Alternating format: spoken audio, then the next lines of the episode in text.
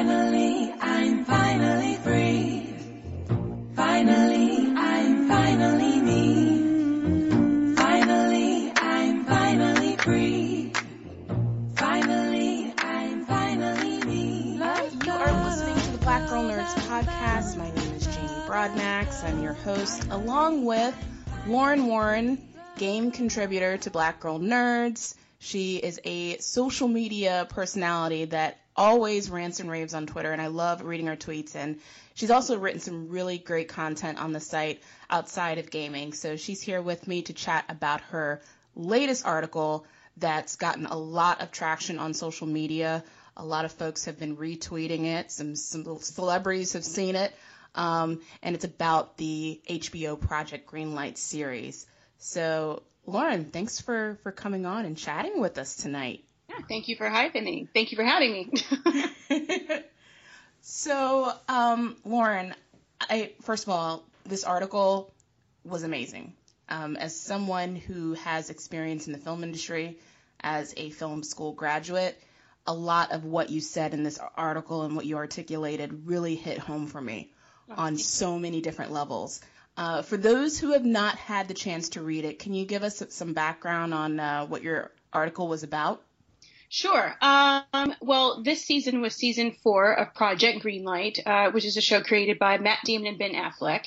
Uh, premise behind it is to give an up and coming filmmaker a chance to make their first uh, big film with a big budget and have it distributed on a large network. And the premiere episode featured a bit of a uh, intense exchange between Matt Damon and the producer that they hired uh, to sort of be on the team of consultants, Effie Brown. Effie Brown is a veteran, and Effie just wanted to point out to the group there that if they're going to do a film uh, with a character that was a prostitute, and this prostitute was a woman of color, and the pimp uh, is is white, that they need to be cautious of how this looks. Optics, you know, uh, right. let me caution you on the optics because this is kind of a trope and it's been done and it has to be handled with care. And so Matt Damon stepped in and explained why he thought it wasn't a problem. Uh, and she said, okay, well, let me just caution you that, you know, when you think of these things and she brought up the term diversity and that's when it kind of all went left field. And that's when the infamous Damon splaining took place well, let me tell you, woman, what diversity means to me. And, you know, it took her back to the point where she could only say, oh, wow. you know, here's, um, here's me, an industry professional, giving my opinion that I was hired to give. And here's this man sort of wagging his finger in my face, explaining what it means to him. Oh, wow. Oh, the irony of it all. So that's that's how it got started. That's why I decided I think I'm going to watch this season. I think I need to see how this turns out. So I want to give our listeners a little bit more context about what this show is about by playing a soundbite from the show and also the infamous Damon splaining clip that went viral on the internet. So um, let's take a listen real quick to this season's HBO's Project Greenlight. HBO believes in encouraging young filmmakers. A show like Project Greenlight really peels back the curtain on what the process is to make a film. Us to have this, Matt and I are putting our own reputations and credibility on the line because it sort of suggests, hey, this is how we see this business, or you know, this is our voice about what filmmaking is. This is it. This is the big moment. So much is riding on this. I'm not necessarily in it to win a competition necessarily. I'm just here to try to make the films that I want to make. The person who will direct the movie for Project Greenlight this year is, in fact, Jason Benson I just won Project Greenlight, which is crazy and strange as hell. I just feel, you know, this huge weight of, of this movie is, is just suddenly on top of me. I went into the room uh, with these folks and I pitched them what I, I think I consider to be the least commercial version of this movie. So, welcome to HBO. Thank you, HBO. Amazing, amazing. I can't complain about losing to Jason because that guy is incredible. I am so excited to get home and just keep keep going even harder. We announce the big winner. He pigeonholes us. Because I have you guys here now, uh, two two things before I forget. What uh, I am going to request at some point that we try to shoot it on film. Is, That's fine. That's fine. I would love to do that. I've never shot on digital myself. I've always shot. Yeah, this short was shot on film, and, and it makes it feel different, I think. And uh, yeah. Uh, What else? Also, I don't mean to throw Pete under the bus, but we have so little time. I would maybe want to con- talk about and consider maybe another writer. I It mean, was kind of astonishing that, like, within seconds of winning, uh, he wanted to fire the writer. I, I, I, I, it would be good to bring in somebody, uh, but I, I, I mean, I, I don't want to. Who would you bring in? It's like you can't write that. It's like great. It's just it, that's Hollywood. That's what making movies is really actually like. It's never like a bunch of nice people get together and just creatively agree on everything and make art. The first name that comes to mind is is someone named Andy Bienen, who wrote uh, Boys Don't Cry. That you know that great comedy, Boys Don't Cry. We're amazing. I'm so excited to see what you do with it. Thank you. I love the fact that they're diverse in and of themselves, being a woman, and he's also a person of color. Diversity is very important to me. The films that I typically do are films about someone who's outside of mainstream, and most times that's women and people that are marginalized. A lot of times growing up in the 70s, there weren't a lot of positive images of women and people of color, you know, and that's what I noticed growing up of being like we were gangsters, prostitutes, drug addicts, things of that nature. This is an opportunity where I can change that. All right, Jason Mann, let's do it. I just would want people to think about whoever this director is, the way that they're going to treat the character of Harmony, her being a prostitute, the only black person being a hooker who gets hit by her white that pimp. we brought up to each other. So, Not I, so necessarily I think. Mm-hmm. on the surface they look like one thing, but they might end up giving us True that, something that, we don't want. And when we're talking about diversity, y- you do it in the casting of the film, not in the casting of the show. Whew. Wow, okay.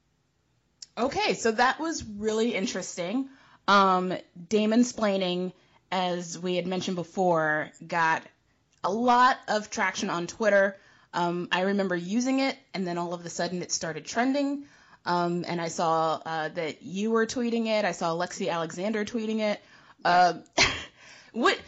Here's what Damon splaining means to me. Like Damon splaining um, is, of course, the portmanteau term for um, Matt Damon and then white splaining, but it's at another level because it's Yep. not only white splaining, it's also mansplaining at the same time. It's a combination of, of all three, and it's it's uh, it's just it's too much. You know, two together is enough, but when you factor in the third piece, oh my goodness, it, it's so incredibly toxic and just. But that's that's how it works, right? That's how this industry works. So with Matt Damon, like when did he become a douche? Because I feel like like I have liked his movies and I've liked him as an actor for a really long time. And it wasn't until I saw this clip that went viral online that I realized, wow, this dude is really full of himself. He really has a sense of entitlement. You know what's funny is that uh, that's been happening a lot. He's not the only one. So it could be that these people have been, well, he's been a douche the whole time and we just didn't know. um, but I, I, you know, maybe it's over a period of time, you know, you grow, you're successful, and you develop a bit of an ego and it goes unchecked because you're surrounded by yes men, yes women. Um, and then the camera catches you off guard and you show your true self and then everyone sees it. I mean, even he went, uh, because I know this happened right around the time The Martian was released. And during his, his press tour, he even admitted, okay, yeah, I looked like a bit of a jerk. But it was more of a sorry, not sorry. Yeah, I look like a bit of a jerk. And because he, he said something the very next day or pretty soon after that about how, um, homosexual actors should remain in the closet to get more work. Right. I remember that. So no one asked him for that either. but here he is flaining again. Um, you know, some actors just they do better when they have a script in front of them. Uh, he is one of them. Anthony Mackie is another. Oh God. Um, you know, a lot of our our presumed favorites have been quite problematic. Um, and I think you know, just some people just perform better when they have a script in front of them.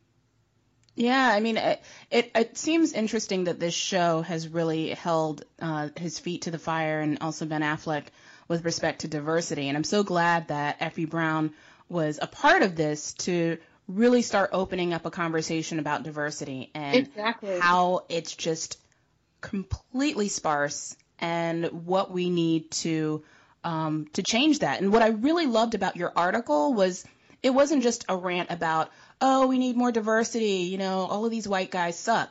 Like Right. you see that in every article on the web, but you actually posited questions, solved problems really to what we can do to change the narrative. What can we do to change the system? Can you a little bit of day job creeping in. You don't po- you don't discuss the problem unless you have a solution. And I think I think that's awesome because it's like now on the internet, it's so easy to uh, rant over what's wrong and be angry at something, but nobody Right. ever wants to actually say, okay, well, what can we do to change this? Right, right, right. And that's yeah. I, and, and it took about three days to put this together. I, I remember starting it. Uh, Project Greenlight came on Sunday. I would DVR it or catch it on demand on Monday morning. And so uh, the Monday morning following the finale, I saw I, I would usually tweet about it. I said, well, let me jot a few notes down. But then those few notes kind of grew and grew, and next thing I knew, it was about 500 words. And I said, okay, clearly I have more to say than I originally thought. And then I sat down some more, then it was a thousand, then 1200. I said, okay, let me organize this here. Let me make sure that, let me make sure it's not just a rant, you know, because yeah, that's, we don't need any more of those. That happens far too much as it is.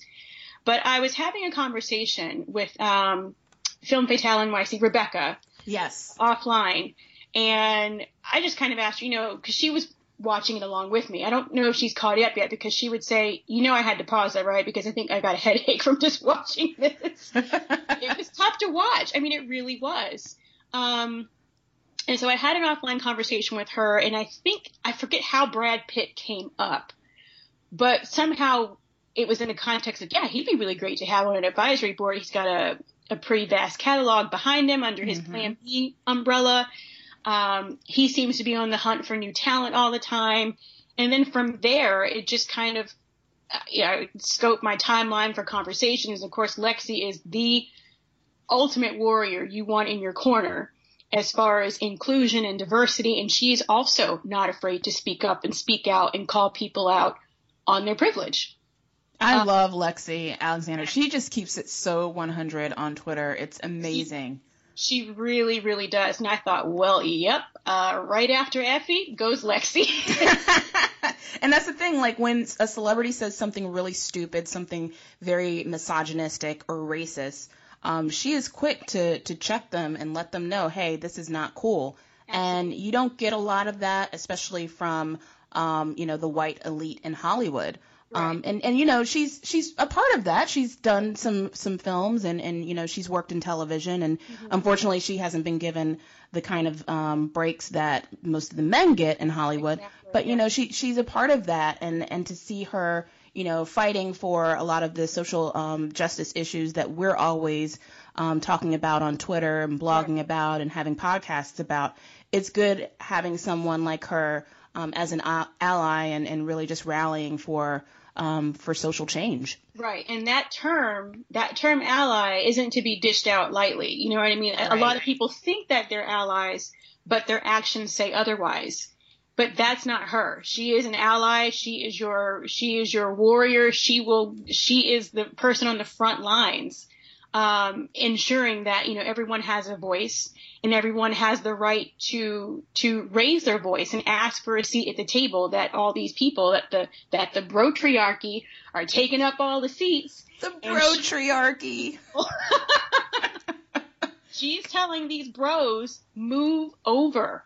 You've been hogging the table long enough. And, and, and I think she and Effie may have said it a little bit with, with her, she says it with her, her, her job, you know, she knows when to say no. She says no when she needs to, and she calls people out on in optics. And Right. He calls people out on optics, but on a much bigger scale. Right, right. And, and uh, it- oh, sorry, go ahead. You say, don't let this season or this show die. Yeah. Reboot, relaunch, and retool this show immediately. Um, I, I really like that because you were like, well, since we're rebooting everything, um, it wouldn't, you know, it wouldn't uh, change anything for them to do the same thing. Um, and then also you mentioned cast a wider net for submissions Mm-hmm. and take a break, a long break. Really, it's okay. We won't mind. Not a bit.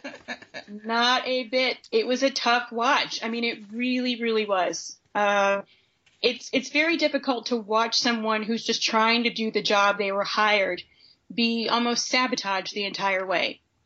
Uh, to be vilified for being the no person, which is a tough job to do in any way, shape, or form. Um, but to watch someone basically be manipulated, and of course, you know, there's editing. Uh, there's lots of film on the cutting room floor. But the fact that this is what HBO put on the air is very telling. Uh, and it makes me wonder what was left on the cutting room floor. If this is the narrative they chose to create, something like Love and Hip Hop, but with filmmaking, then good grief, what what part didn't we see? It's interesting, and you mentioned this in your article, and I'm going to quote your words here about the editing. You say Effie was given the difficult edit. She was chastised and vilified for speaking up and doing things producers do, keeping a project on schedule, on budget, pointing out production issues, and having the difficult job of saying no. Again, these are things producers do. And I think that that's important to mention that because that even speaks to the way women are manipulated in the boardroom. Like I have been in so many situations in corporate America where women are pegged against each other and made to look like they're angry or they're being hormonal, you know, just because they are being assertive and affirmative in their beliefs. And if they say no to something, then all of a sudden that's a problem. But when a guy says it, oh yeah, you know, he's taking one home for the team and you know, he's a go-getter and and I just find that very interesting that even in real life women are edited to be difficult. Exactly. Uh, you know, don't you dare show any sign of backbone or uh, or strength or even you know knowledge of you know you know what you're doing because then you're difficult. How dare you know your job? How dare you do the job we hired you to do? You petulant child, you. You know, it's it's crazy. This is the job she was hired to do. And from the first episode, it was, oh, well, she's not a team player. She doesn't agree. She's not a team player because she's not doing this. Well, I'm quitting because I don't want the drama. Well, the only person causing drama is you because you're quitting. That was Right. Peter Farrelly, by the way.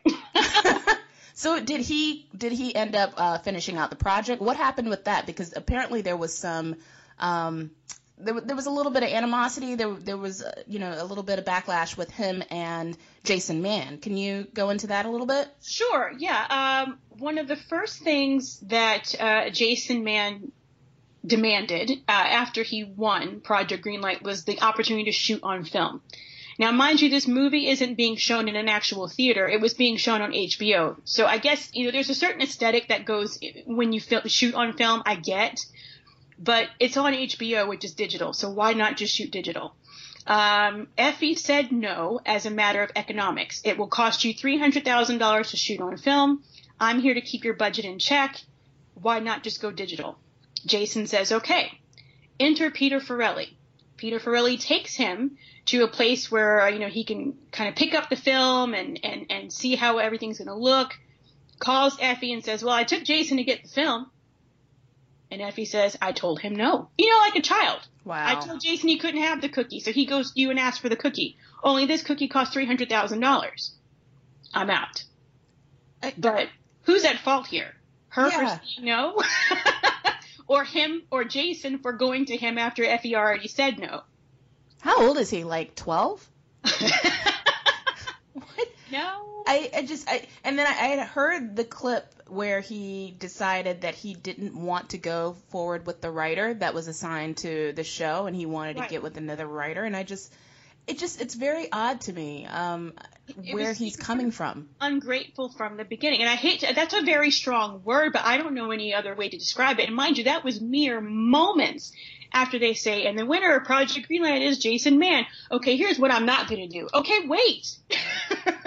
wait, you didn't even breathe first. Like you just got backstage and you're already changing the entire scope of the project. Oh my gosh. Where did he do this? Did Oh. he have any experience, by the way, prior to? doing- He directed. Okay, so the movie that he wound up making was based on a short that he had done before. I believe he had done a music video or two, sort of, you know, low key, quite indie, indie, independent things. Nothing we've ever really heard of. Um, so I guess the answer is yes and no. He's Wow. got a reel of some sort. Um, I believe he has an MFA. Uh, but nothing that we could look up on Netflix and we might find it in IMDb. Wow. Meanwhile, Effie Brown did Dear White People, Right. which got high critical acclaim. You know, Currently she- on Netflix. Exact- Everybody knows about Dear White People. Yes. Um, um, and that's why I kept watching. You know, it was just like, this can't be real. is this really happening? You know, is this man really playing her against everyone else? And you know, it was every episode, and every episode was formulaic how manipulative he was, how it made her the bad guy, how everyone sided with him and said, oh, but he's such a genius. He's so great. He's so wonderful. And then how quickly her comments and concerns were dismissed, you know. Um, and I, I, I had to get some things out. And like I said, I thought I could contain it to a few tweets, and apparently that wasn't going to be the case. So Yeah, and it, uh, like I said um, at the beginning, it, it did get a lot of traction on Twitter. Who has um, seen the article on Twitter that you know of? Lexi picked up on it right away. Uh, as a matter of fact, she said, "You let me know when you finish." I said I, I, I sent her a message and I said, "Listen, I, I'm I'm kind of putting you on a dream team to fix Project Greenlight," and she was like, "Shrugs, okay, sure, do whatever. Just let me know when you finish it." And I Uh, should I should also add um, before you finish that that your your dream team for Project Greenlight is amazing. By the way, it includes Lexi Alexander, Jesse Williams, Ava DuVernay, Laurence Fishburne, Paul is it Paul Feige Feig I Feig, think- um, and Mark Ruffalo and Brad Pitt. Um, That's that. I, oh my God, I would pay an obscene amount of money to see those folks work together on film. see how much like just how much power is even if you just do like the first five and have like Laurence Fishburne and Mark and Paul rotate in from time to time. That's so many years of experience. The, the backgrounds for everyone. It, I mean, it just it boggles the mind. And I played with the lineup a little bit, um, but I thought, you know, depending on um, what kind of project is being done. You know, maybe it's instead of picking one film, maybe it's two people given the ser- uh, the opportunity to do uh, two short films, or maybe do a web series, or depending on the type of project, that would determine the lineup used. Right. Um, so if you're doing a, a, a, co- a short comedy, then maybe bring in Laurence Fishburne because you know he's the executive producer of Blackish. Um, depending on the type of uh, script you have, he could probably add some punch to it. Um, or if you are, you know, it just it just depends. But I I, I felt comfortable with it. I thought I would I would watch this on repeat if Me any of them were there. Um, and I thought that was I, I thought it was pretty cool that everybody thought it was it was good too. I thought, well, okay, um, maybe we're on to something here. But it just needs to be because if you look at the cast photo for the I call them the advisory board for Project Greenlight. I mean, Effie is the only one, the only one, and in many photos she's cropped out Oh my God. she is cropped out. And so I've, I've seen a photo where it's Matt and Damon in the forefront, Peter Farrelly and a couple of other people, and of course Jason Mann in between Matt and Ben. And then there's some random woman whose face is obscured by a boom mic. I remember that image. I had tweeted that image with the other um, infamous white image um, that was presented on social media of the late night team Okay. that consisted of all white guys. And then, well, there were two black guys, but they were pretty much uh, made to look super white because they were light skinned already. Uh, that would be Larry Wilmore and um, oh yes, yes, yes, yes. Trevor Noah. Yeah. So if But- you zoom out that photo, well, Lexi or not Lexi, sorry, Effie is actually in that photo. Wow.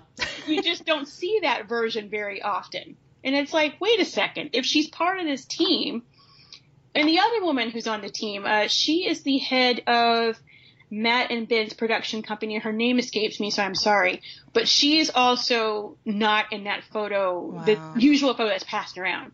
So it's like, okay, great. So not only you you're cropping out both of them, But if they're going to crop out somebody first, it's usually Effie. Boggles the mind. Boggles the mind. So yeah, I, I, I had, I, I had reached my capacity, really. Um, and as someone like you, you know, went to film school, tried to break in, kept getting the door slammed or, you know, sent to the wrong door. um, it, it was incredibly frustrating. Just so frustrating. And it was, it was sort of an aha moment of, oh, well, this is why. These are the people getting the opportunities. Some, someone who's not very appreciative but almost expected it. That's kind of what it seemed. Well, he expected to win. Everyone expected to win, expected him to win. Um, and he you know, even when they asked him, well, do you want to direct this movie? Well, I don't know. Oh my god.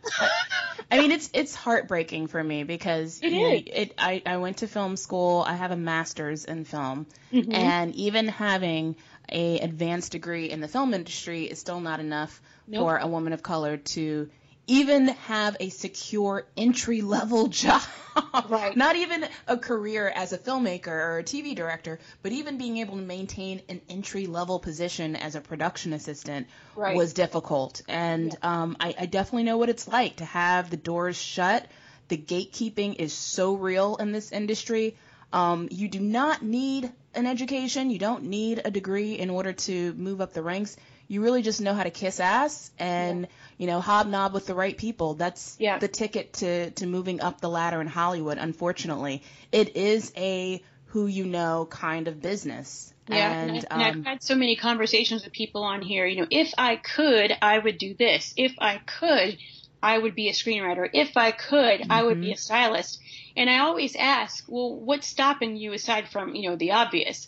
And it's the fear of getting out there and having the door slammed in your face. Yep. You know, uh, people are stopped before they get started because they know the gatekeeping. The gatekeeping game is real out there. Yes. And it saddens me because it's happened like to you and to me um, that people aren't able to pursue their dreams because of melanin. Like that, that should be no reason for someone not to be successful or to follow follow their their dream. But you know, luckily now, you know, we live in an age where technology allows us to sort of go around um, and we find alternate means of distribution, which is that's one of the reasons why I chose Ava. You know, she's got Array, um, Right. and it focuses on distributing content from you know women of color or or people of color in general. Right. You create your own niche. You know, if if they're closing the door in my face, well, I'm just gonna go build a whole other house over here.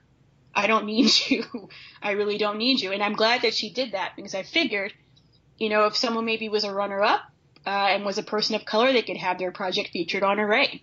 It gets exposure, um, it gets their name out there, and it's a credit. Did I tell you about my uh, Saved by the Bell story? No.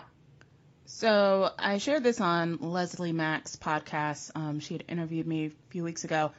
I went to school at Regent University in Virginia Beach and Oh, yeah. got my film degree. Yep. And during my years there as a film student, uh, Dean Engel, who is the creator of Saved by the Bell, Yeah. he also produced Last Comic Standing. He was the, the dean of communications at our film school. So at the time, he was um, spearheading Last Comic Standing, and there were two white students that were in my class that actually had the opportunity to fly out to Los Angeles and work as production assistants. And, you know, we both were in the same class, both had the same grades, um, same accolades. And I decided to walk up into his office one day and, you know, just decide to take a little step out on faith and walk and march in there and go, hey, um, you know, uh, Professor Dingle, uh, Professor Ingle, um, I would Dingle. He's a dingleberry to me at this point. Um, no, but you keep going. but but, but I, I marched in there and I was like, you know, Professor Engel, I would really love to have a shot at Last Comic Standing. I think that I would be more than qualified to to participate. And his words to me were, I don't know you. And I was taken aback, obviously, but um, at that the end of that day, I just remember crying for hours and thinking to myself, I will never amount to what my classmates um, are at this point because he sees them as being more valuable than I am simply Right. because he elected to know them over me. And these were two white students, by the way. Um, and I went. To, it was a predominantly white school. There was a few of us there as film students, but not many, um, and certainly not many black women.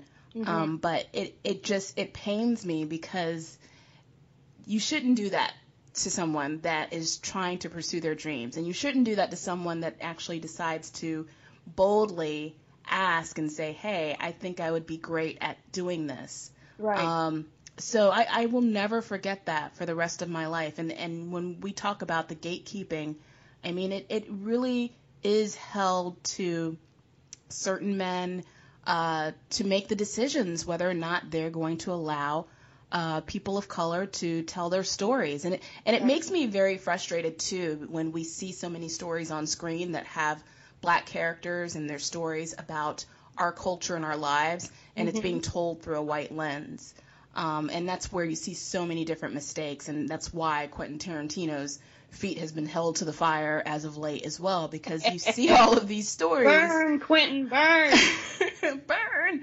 You see all of these stories, and it's told from a white guy's perspective. And if you took the moment to realize that there are stories out there that we want to tell, um, that we are more culturally sensitive to, and that we have, um, you know, we understand the nuance of those stories, then I think it would have a more positive, and it would probably be received a lot more than what we've been seeing today in Hollywood. It needs to happen more. You know, holding people, holding people to the fire, holding their feet to the fire needs to happen more. And we also need to start, you know, talking with our money and with our viewership, or rather, withholding it if the product isn't up to snuff.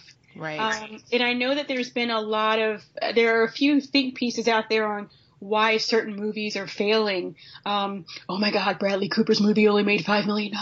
Oh my God, Pan failed. Oh my God, this failed. Well, you know, um, I can think of one reason why. think of a few reasons why, but no one wants to see the same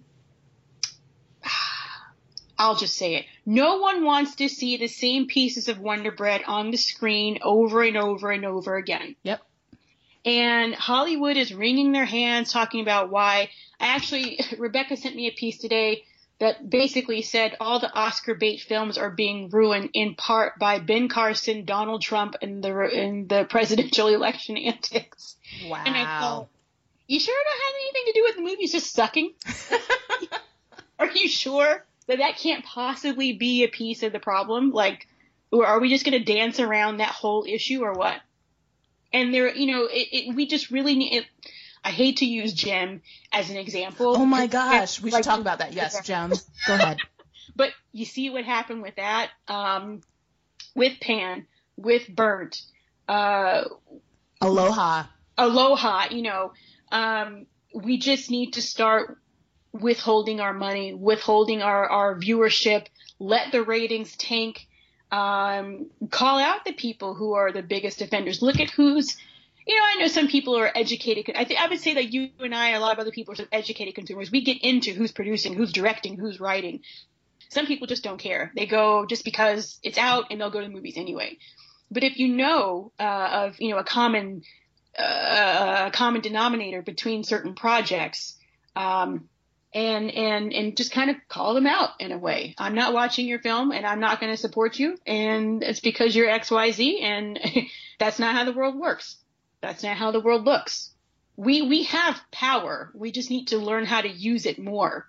Don't spend the money and don't watch. It'll fail. Justice was served. Justice is served when we do those things, and um, I, I think you bring up excellent points on all of those movies. I think we do have the power. Social media is really this huge conduit for change right now. Absolutely. And seeing what's happened with Jem and the holograms, um, Jem the movie, is indicative of that because Yep. people have been rallying to tell all the fans this movie is terrible, don't go watch it. I had participated in some hashtags here and there with Jem and, and the holograms, and now Universal is pulling it from its theaters because of no t- little to no turnout. Um, That's a shame. $160 a screen is the financial quote, um, and it made a little over oh, it didn't quite clear 500,000 over opening weekend, and the movie took five million dollars to make. So that in itself um, is incredibly offensive. More uh, than the movie itself. well, well, yeah, actually, I would say on par, given the fact that other Hasbro properties like G.I. Joe, like Transformers, none of them had a budget any less than 140, 150 million dollars. So here's Wow. Jem. You get the equivalent of the equivalent of the marketing budget for one of these movies to make the whole damn movie. Music videos cost more Yep. than the whole movie. So from the beginning, and I don't, I don't know if that's a brotriarchy thing or just a really damn bad business decision, but Probably a little of both. Oh, maybe a little bit of both because to me, on the surface, it's well, you know, it's for girls. We to put so much money into that. Says who? It's not just for girls. um, Nope. That's the first place where they went wrong. It's not putting enough money behind it, and then keeping out the very person who created it. Right. How do you not do that? It did Jem just literally fall into your lap? Oh, look at what we got. We're gonna make this movie. No, go back to the source. Why was the source excluded? I feel like it was just a cash cow for them. Like this was just a quick buck, a big a money scheme to just make a quick buck, and it backfired on them. Who It- did those numbers? They needed. Like yeah, I, I just you know I feel like with the way the script was dished out and the casting and like you said the exclusion of the creators and what really really just you know it, it really makes me frustrated that Christy Marx herself was like I want to be a part of this and Yeah. she had been wanting to do a Jem movie for a decade and they still did not give her one phone call. They didn't even let her know that they were going to be making a movie. She found out about it on the internet. Oh, good Like, grief. how offensive is that? So, justice served. I, I'm so glad that uh, that the film tanked and that they're, you know, they're release or they're, you know, ripping it from the theaters, and um, you know, that's what you get. I mean, I admit I I will probably watch it at some point in my life. It won't be any time in the future. Maybe if I catch it on TV on a Sunday while I clean. Yeah. Uh, maybe. Um, but it's just it's just really unfortunate. I, I mean, it really, really is. But you know, Hollywood loves to reboot, reimagine, and rejigger and re whatever. We'll see it again, I'm sure. Yeah. And maybe whoever owns the rights this time or the next time will do right by it. Um, we weren't asking for much as fans. We just wanted it to look like, to resemble slightly the show that we all grew up with and not have Synergy look like uh, Reject WALL-E. That's all we wanted. Synergy looks like a webcam. Like, what the hell were they thinking? I don't know, but that's not my Jem, and I'm not even bootlegging it. I don't care. I'm not watching it. like I, I've seen enough on YouTube, and I just thought there's no. If you gave me money to watch this, I would probably turn you down. I, I, I could, I can't do it. Clearly, Jem the movie is indicative of what the power of brotriarchy can do to a movie. Exactly. Ban brotriarchy. Ban it. Down with it. Down with it. 2016 is going down. Awesome. Well, Lauren, thanks so much for, for coming on and chatting with us about about this blog post. Um, and also, just really quick, why don't you give us your, your social media shout out and any projects that you're you're currently working on? Sure. I am um, at I am Lauren P on Twitter. Uh, right now, I've got the Diversity in Gaming series, which is still ongoing. We have a lot of people uh, in the queue lined up. I've got about 11 more uh, profiles that are going to go live on the site in the next couple of weeks. Um, and really, that's about it. I'm actually working on a script to enter into a competition. Uh, so I'm excited about finally uh, knocking that off my to-do list. Um, but really, just the diversity in gaming series on your your lovely site, and uh, getting some gaming done in the process. All right. Well, thanks so much, and uh, had a really good time. Really appreciate you you coming Yeah, out tonight. too. Thanks for the invite. Yeah, we got to do this again.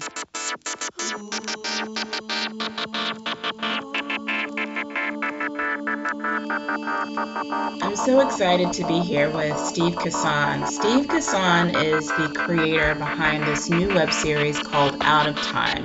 It's a science fiction fantasy series that you can find on the interwebs. And Steve's going to go over all the details of what it's about. But uh, he's the creator behind Out of Time web series, and he's also a Toronto based actor, writer, and illustrator, having appeared in numerous short films and indie features and he's also active in the Toronto web community. He partnered with Rodney Smith, who's the filmmaker behind Out of Time, and we're really excited to have him here on the Black Girl Nerds podcast. Thank you, Steve, so much for taking time out of your busy schedule to chat with us tonight. No, uh, thank you for having me here. Thank you for taking time out of your busy schedule to have me on here. It's, it's really, really an honor and pleasure to be on here. Oh, yeah, absolutely. It's a pleasure. So, what made you decide to want to make sci fi series and tell us what Out of Time is all about? Okay, so I will start with Out of, Time. Out of Time is a time travel sci fi adventure web series, digital series. It was created by with me and my co producer and friend, good buddy, uh, Rodney V. Smith, who's also a filmmaker from Barbados by way of New York and now resides in Toronto. And it is about my character, Chris Allman, who has the ability to time travel, not physically, but mentally. He can jump back in time to any moment and he can relive it, but not in a physical state, but in a mental state. And he's doing that to save his girlfriend from dying. Now, there is consequences with having this uh, ability. So as you have this, this extraordinary power, everybody wants it. Wow. And, and Out of Time is basically, the entire series is about everyone wanting this this certain ability of to time travel uh, from Chris, and they want this, they want Chris and try to extract this ability, uh, this power out of him. But all Chris wants to do is save his girlfriend. Now, we have a motto with with out of time, and our motto is whatever happens stays happen. So going by that, he might go back to change it, but does he succeed in doing it? And that is how the story progresses. And Out of Time also has a lot of characters in it and it all centers around the ability of time travel. It's, I would like to say it's sort of like with Game of Thrones in that you have all these characters in Westeros, but what is the one thing everybody wants? Mm. It's, it's the Iron Throne, right? Right. Because once you sit on the Iron Throne, you control everything. And our, our Iron Throne is time travel, and once you get that, well, everything comes up. Awesome. That's really cool. That's really good. What are your thoughts on the representation of people of color in the sci fi genre? Well, the thing is with um, myself, I'm a big fan of science fiction, uh, sci fi, and, and all this geek stuff because it's fun, right? That's the thing. Same thing with my friend, with my co-producer Rodney. We all love this stuff. Uh, he he goes on about, tells me about all these theories of time travel and blah blah blah and everything like that. But the thing is that we grew up with all these like all these sci-fi properties where you know you hardly see any representation of of color. You do see one or two. Right. You do have examples of it, like side with Terminator. Yeah, side characters, but they're they can be important side characters. Like my favorite, of course, I part of our influences with Out of Time is the Terminator series, and you know uh, Miles Dyson is he's practically created Skynet. So he's a very important character, but he's not one of the main characters. But then I always say, you know, Schwarzenegger, he's a POC by default. So anyway, but but Schwarzenegger is my guy. I love the guy death. But anyways, uh, most other time travel and sci-fi properties, it's you don't see that much. And if you go to Out of Time, uh, our website, uh, outoftimeseries.com, you'll see that I am a person of color. I am Malaysian Indian descent, and everybody, all the cast is as uh, uh, different ethnicities, different ages, and also it's a good balance of male and female. Because what we wanted to do with Out of Time is that not create a story, not create a web series or digital series or whatever. We wanted to create a world. And we live in Toronto, and Toronto is like New York. It's a melting pot of cultures. And the way I look at it is that we took a, the subway method, and that when you go on the subway, when you go into work or wherever, when you get on it, you see everybody of different different types, and that's what we want to do because that's the world we live in. Well, at least the world I live in. Right. And that we want to reflect that with the series is that it doesn't matter who you are, You can be a youngster, you can be a senior, you can be someone in your middle in middle age, you can be black, white, brown, Asian, you know, Asia Pacific or native. It doesn't matter. We all live in this one world and we want to reflect that. So that's what one thing we're doing without the time is I don't know if it's a big leap and I don't know the big splash we'll make. We're hoping to make a big splash in showing in showing a representation there, but at least, you know, get something going and make a make a voice. Make a small voice and also you gotta look at it as like, okay, who's actually watching TV and what are they rating it by? I'm sure like people like you and I, we watch it like for me, I watch my stuff online. I usually watch TV for, for sports, to be honest, and maybe just one a few things. So, but they gotta, you gotta measure, or whatever studios or networks, they gotta measure up in how, how we watch things. Like we wanna watch um, digitally or watch on TV. If you're going still by TV, then it's still the same old, the same old formula, right? Right. And the, and that's the thing. And yeah, Minority Report is great, and it shouldn't be on the chopping block. But who knows? Maybe they'll, uh, maybe they'll give it a chance. That's like like Sleepy. Hollow, right? Right, Like, right. Sleepy Hollow was totally kick-ass, and it's still there. What was your idea in casting for Out of Time? And what advice do you have for budding filmmakers out there that are just getting started? They really don't know what to do, and they just need some direction and advice on how to shoot and make films. I would say, well, the best example is Out of Time in that I wasn't, uh, well, being a fan of all this sci-fi stuff and doing all this cool stuff, trying to, I, w- I applied to, to many things, but I would try to apply for supporting roles or something like that because when I see the casting list, uh, you do see, okay, principal cast, looking for a male, blah, blah, blah, Caucasian, supporting cast, male, uh, age range, any ethnicity. Okay. So click on, so I just click on that. Okay. I submit my stuff for supporting role. Even though I know I can do a principal role or a lead role, but that's not what they're looking for because they had this vision in their head and they want to see this type of guy. Whereas he sounds like an everyday normal type of person. Why can't I do it? So not being able to get that, me and Ron, and also Rodney as well, uh, him wanting to do something since we work together. It's like, you know, why don't we just make our own thing? Why don't we just get our tools together, see who's out there? Like most of our cast were, were not doing anything and they're all talented, but the thing is that even, uh, was it even, um, it was a white girls and white guys. They're still, it's still a a struggle, I would say, because yeah, you might have the looks, but there's also 10 other people who have the same look. Or you may be, you may be what they're looking for, but there's always someone hotter. There's always someone better. You know what I mean? And, and that's also the thing uh, too, right? Because most of the time it's, it's also, I would say it's based on look as opposed to based on talent. Like it's great you have talent, but if whoever's making it has a vision in their head and they want a certain look, well, I'm sorry, that's, that's the nature of the beast, right? You, you lose out. But in our thing, going by the subway casting again, or the subway method is that, okay, whoever's there, let's make something out of it. And that's the, that's the thing we, well, that's the, the ethics that we put into out of time. Whoever's available, whoever's ready, who's never, who's there not doing anything, come work with us, come see what the brothers are doing, and then we'll do it. The brothers are gonna work it out as Public Enemy once said. So, and that's the thing. Whoever's available, let's do it. And then, what's uh, it was it was pretty small without a time, but then it grew and grew and grew and grew, and everybody started coming. Everyone, we kind of gave a chance to let them showcase their talent, and voila, we we have it. You can go to our YouTube page, Out of Time series, and we have our pilot there, which is uh, it's broken up into two parts, but you can see from there what I'm talking about in terms of like who who is available and who we gave a chance to and who who really gets a chance to shine. And the tools are there. I mean, you can download anything. You can we can purchase any software, but you can also download it. Let's be honest. You can get a camera. You can save it for money. Get a camera.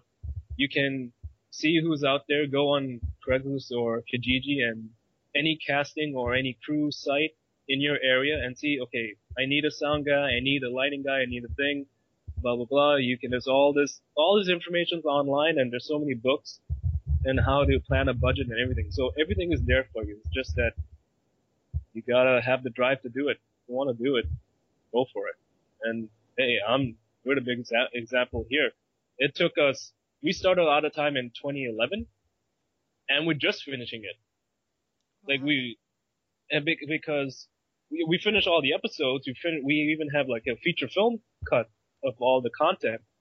But let's expand the idea because we always with the motto of we're building a world. Let's let's add a new characters. Let's see how this fits in. Let's see how this one fits into the story. Let's see who's available and blah blah blah. So we're always adding new stuff. And that's the thing. If you have the drive to do it, go and do it. That's how that's how all the successful people out there. They have the drive to do it. So right now, geek culture has become super, super popular. Um, it's no longer this obscure subculture. And I wanted to know what your thoughts were on the state of geek culture and how does it affect you as a writer that's very much involved in science fiction, fantasy genre writing? I think that I, think it's great that it's out there, and I think that it's it's a way for people to be accepted. But then when you look at it, it's really or the way I see it with me and my friends is that when I grew up, me and my friends were into comic books, we're into sports, we're into wrestling, we're into movies, we're into all these different types of books, and into all these different uh, variations of music. And everything we grew up is now pop culture. So you could say that we kind of we kind of have become our parents because everything they grew up with or they've uh, encountered were pop culture at the time, and it was the longevity, and it stayed with them. It's like say, uh, let's go with an example of uh, um, Tom and Jerry. It's very very popular, right? With our parents' generation. Now, with us, uh, most of people, my friends I know, we quote SpongeBob or Simpsons or whatever. That's our Tom and Jerry. That's our Ren and Stimpy, right? So it's it's uh, it's kind of like a cycle. But also, and the thing is that I don't know. It might be there might have be a cap to it because everything runs its course, and then you got to start fresh. So I don't know how when that cap is, but but at the time I think it's great. But also, the problem is that there's a lot of content out there. Everyone is everyone's doing a Star Wars thing, everyone's doing a Star Trek thing, everyone's doing a Marvel, DC thing, and whatnot. And when you have all of that, how do you read through it and pick the good ones? Know I was saying that having a time travel series, but that's one thing we want to do. Is like with all the time is that yeah, it has time travel elements in it, it has some geek properties in it, but let's changing up a bit so that well, since everyone's going right, let's go left and add something different. I think that's the key is that you might, if you might do something that's akin to geek, geek culture or might be similar to it, but go the other way. Uh, see what's, see what's uh, happening on this corner, which might be a surprise to them. I also have this other thing called Wasted, and it's about a group of friends who who have fun when the when a zombie apocalypse happens. Now this uh, we we rolled this idea back in 2012, and we're just been developing and developing. But now zombies become oversaturated. I would say. I mean, if if it ain't Walking Dead, yeah, if it ain't Walking Dead, then forget about it, because that's the most popular thing. So then we started talking and say, okay, what can we do to change it up? Yeah, we can have zombies, but you know what? Let's add some monsters. Let's add some mutants in it. Let's add let's add some different things. Make it more interesting.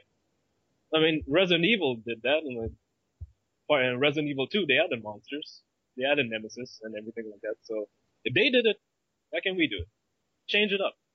And I think that's the key. Like, it's great now, but change something. Make make you stand out of the pack. That's why I love. Oh, sorry. That's why I love Sleepy Hollow because uh, you might think. You, I know some some of you out there might look at it and think, "Oh, this is corny or this is stupid or whatnot," but it's different. It's updated, and the Horse Wing's using guns and this, and there's all this occult stuff, and everything like that. And Abby's such a wicked character too. And you know, it's it's it's a different thing. It's using the same formula, but it's it's changed, right? Right. They added some specialness to it. So that's why I love it. Was Sleepy Hollow is a great example about it. Okay, give us your social media shout outs. Tell us where we can find more information about Out of Time web series, um, where we can find you on the interwebs. Sure. Uh, let's see. Out of Time, all the contacts. Uh, Out of Time series.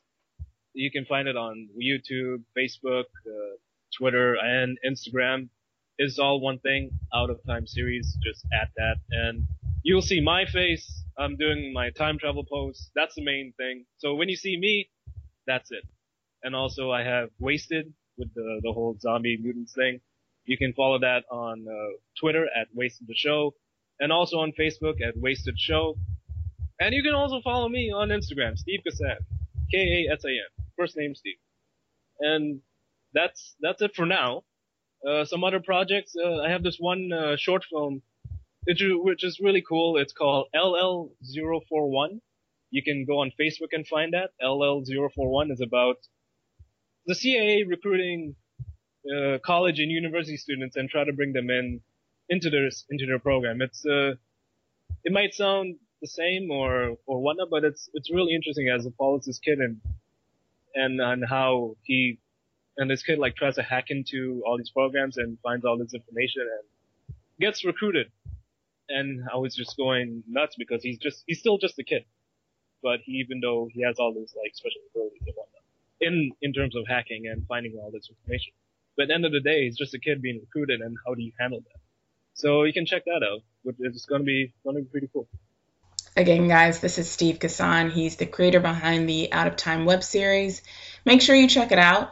Go to www.outoftimewebseries.com for more information. And thanks for coming by to talk to us, Steve.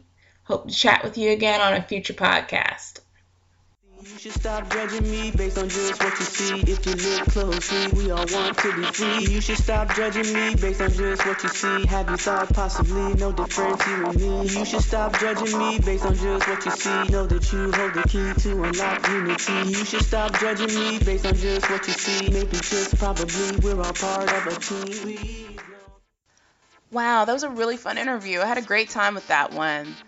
Our next segment here is about NekoCon 2015. It's a three day convention that takes place in Hampton, Virginia, and it's an anime con. It was actually the very first con that I ever went to, so it was a blast being able to come back and also do a panel over at NekoCon. The panel was about social media and geek culture, and I had the pleasure to share the panel with Melody Gordon, Ty Gooden, and Tara Cook. Now, we did not get the opportunity to record the panel, but what I did do was just walk around the convention space and ask some questions of some of the patrons there about what they thought of NekoCon, also what they thought about diversity, and I had the opportunity to speak to Melody Gordon, who was a panelist, about our panel Social Media and Gate Culture and how she's used social media herself to connect with other nerds online. So take a listen. I have Melody here. She is a contributor to Black Girl Nerds, and also she was a panelist on our social media and geek culture podcast that took place today, November 7th at 9 a.m. Uh, Melody, first and foremost, uh, tell us a little bit about yourself and your social media shout out, and what got you involved with the social media and geek culture panel at NekoCon. Hi, I'm you know, I consider myself the average anime fan, and you know, I typically um, use social media to kind of keep up with what's happening in different shows that I like, and casting, and you know, things of that nature. And you know, that's why I decided to participate in the panel. And you know, I mostly work through Twitter, which my handle is Melody underscore Gordon, and and Tumblr, which you know is a little less active than you know my Twitter account. But they're they're all like really good avenues for me to like stay on top of the things that interest me. And what is your favorite thing about social media, whether it's Twitter, Facebook, Tumblr? Um, what do you find the most appealing, and what are some of the cons that you've encountered while being on social media? I would say a really, really big plus is that you realize you're not the only person that's into, you know, whatever your favorite weird thing is. And, you know, that's good. Like growing up, it was, it always made me feel a little weird. Like, oh, I'm the only person that's into this. And you never have anybody you can talk to or, you know, kind of geek out over things with. And so that's the biggest pro to me is that, you know, you're not just like that weird kid that's into you know this obscure show or, or comic or anime. Is you find like your tribe basically. Um the kind of that is you know these really cool people that you meet online are all like spread out across the country or, or sometimes spread out all over the world. And so it's difficult to kind of replicate that family you find online in real life which is why you know I try to make it out to a con every now and then. And finally, um, for anybody that has not heard of NekoCon, that's not familiar, tell us a little bit about what NekoCon is and what brought you out to this particular convention when you first heard about it. It is an anime convention. A lot of anime fans have different tastes and interests than you know, like most of the people that go to comic conventions. And so it's pretty much the same as like a Comic Con, but there's definitely more of an anime, you know, bent with the cosplayers and the panels. And when I first moved to Virginia, I was just kind of looking to see if there were any cons nearby because the very first con I went to in my hometown was Anime Blues Con, which is uh, in Memphis. It was a small con, and you know I'd never done anything like that before, and I really liked it. It was a lot of fun. And so when I moved to Virginia and I saw that you know there was a local con near me, I was like, oh, you know maybe this will this will be like the same thing. This will be just as much fun and you know I can meet some new people and have you know a good time with other nerds. All right, so NekoCon 2015. Um, you've been out here. How long have you been at the con so far? Um, this is uh, my second day, about an hour. About an hour. Okay. Yeah. What do you think of NekoCon in general? Well, this is my first time coming, and I'm enjoying it. What brought you out here? Uh, my friends, AJ, he told me about it, and I just had to come. Nice, nice. Has there been any cosplay so far that's been pretty impressive for you? Uh, all of it's amazing. yeah. I Now- saw this one dude yesterday in this big old robot. I I don't see him today, but it was amazing. Now, who are you uh, cosplaying as right now? Because it's a very interesting costume. Panty Man. Panty Man. Okay. So this is just creative cosplay that you came up with on your own. I found it surfing YouTube and Facebook. Nice. Yeah. Nice. All right. Thanks for talking to us. Appreciate it. All right. Um, John, tell us first and foremost, you are dressed up in cosplay today. Who are you dressed as? I'm Link from The Legend of Zelda Hyrule Warriors. Okay. And tell us about your experience at NekoCon. Is this your first year or are you a regular? Uh, this is my third year. Um, I always come here to uh, dress up. You know, this is a good environment for the Hampton Road area for everybody to uh, get into their creative uh, side. You know, or be like the characters they always wanted to be in for their fantasy shows or games, all that. And what is your favorite thing about NekoCon? Um, seeing all the costumes, like uh, seeing how everybody uh, interprets their favorite characters, and I've seen some uh, pretty nice interpretations. So you know, you don't have to be like uh, put a lot of money to it to uh, be a good cosplayer. You just like do what you feel. And um, for those that are not into anime but they want to go to a convention experience, what kind of things can you see at NekoCon um, for fans that may not necessarily be into anime? Well, they say this. I mean, you know, it's an anime convention. I have seen people that's into uh, comic books. Also, I've seen characters that's like from novels like Game of Thrones here, or like uh, just regular TV shows, or just like um, it, like someone. I saw a guy last night dressed up like a dude with a Netflix show, uh, Netflix, you know, Netflix T-shirt and uh, ice bucket saying like Netflix, you know, Netflix and chill. That little that little story. So it, it's a lot of creative thinking, like I said. So you don't have to be like an anime nerd to be here. It's like you can just enjoy all the costumes and like the festivities. Um, first and foremost, is this your first time at NekoCon or have you been here before? This is our first time. How do you uh, think of the con so far? It's wonderful. I love seeing all the people dress up. Yeah. I actually dressed up myself, and this is my very first time cosplaying. I'm glad I did because now I feel like around my people. And um, f- for those of us that can't actually see your cosplay, who are you cosplaying as? I'm cosplaying as Connie from Steven Universe. Nice, nice. Um, so, what do you think about the diversity of NekoCon um, so far from just being here today? What do you think? Do you feel like it's very inclusive of people of color in um, convention spaces? Oh yeah, there's a lot of diversity. I see some of everything. Everything. Even things I don't recognize, of course. That makes it really special. Nice, nice. So, um, as far as panels go, have you been to any so far? Not yet, but I want to. I'm not sure which one though. Yeah, we haven't been to any panels yet. Okay. Is there anything that you're looking forward to this weekend with NekoCon? Uh, there's a Smash Brothers tournament. I'm pretty sure. I want to look at that. Um, not really. I'm just walking around seeing what they have. Cool. Well, thank you very much. Appreciate it. Thank you. So, what are your thoughts of NekoCon 2015 so far? It's actually been pretty good this year. Um, the the attendance is smaller because of the new rules that they have, but the convention itself is always the best.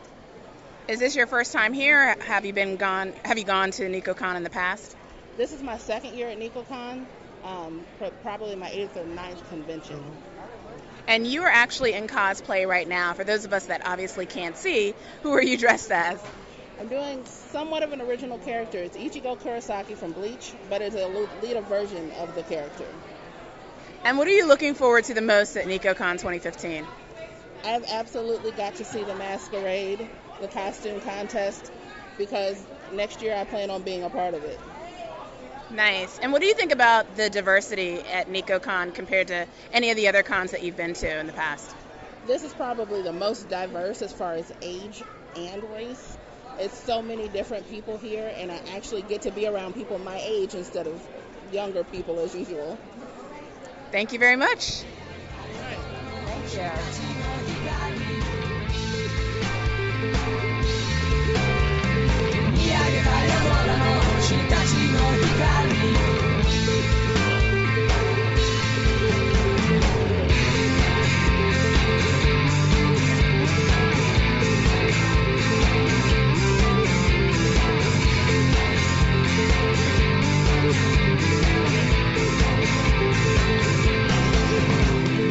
ドクスターツ鐘の音は響く心の中へとドクスターク物語のような星の雫その中に細い線路を築く。時間とともに時代は動く流れる星は静かに動く。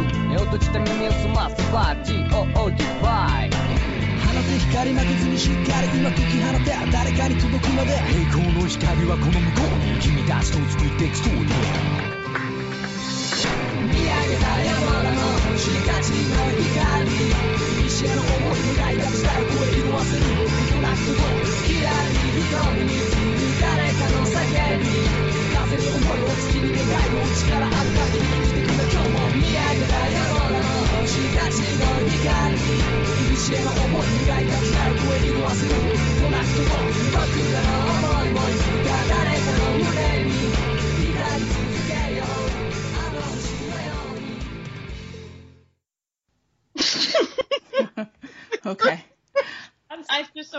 saw a headline that made me chuckle. I'm sorry. Oh.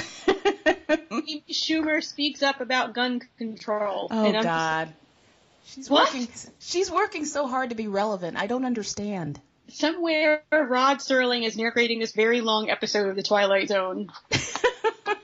and it's called 2015 because this entire year has just been off the chain. I cannot, cannot. It's been crazy. It's it's a whirlwind. It's almost fiction at this point. Like I I'm don't not- even know what's real and what's not. Thank you. exactly.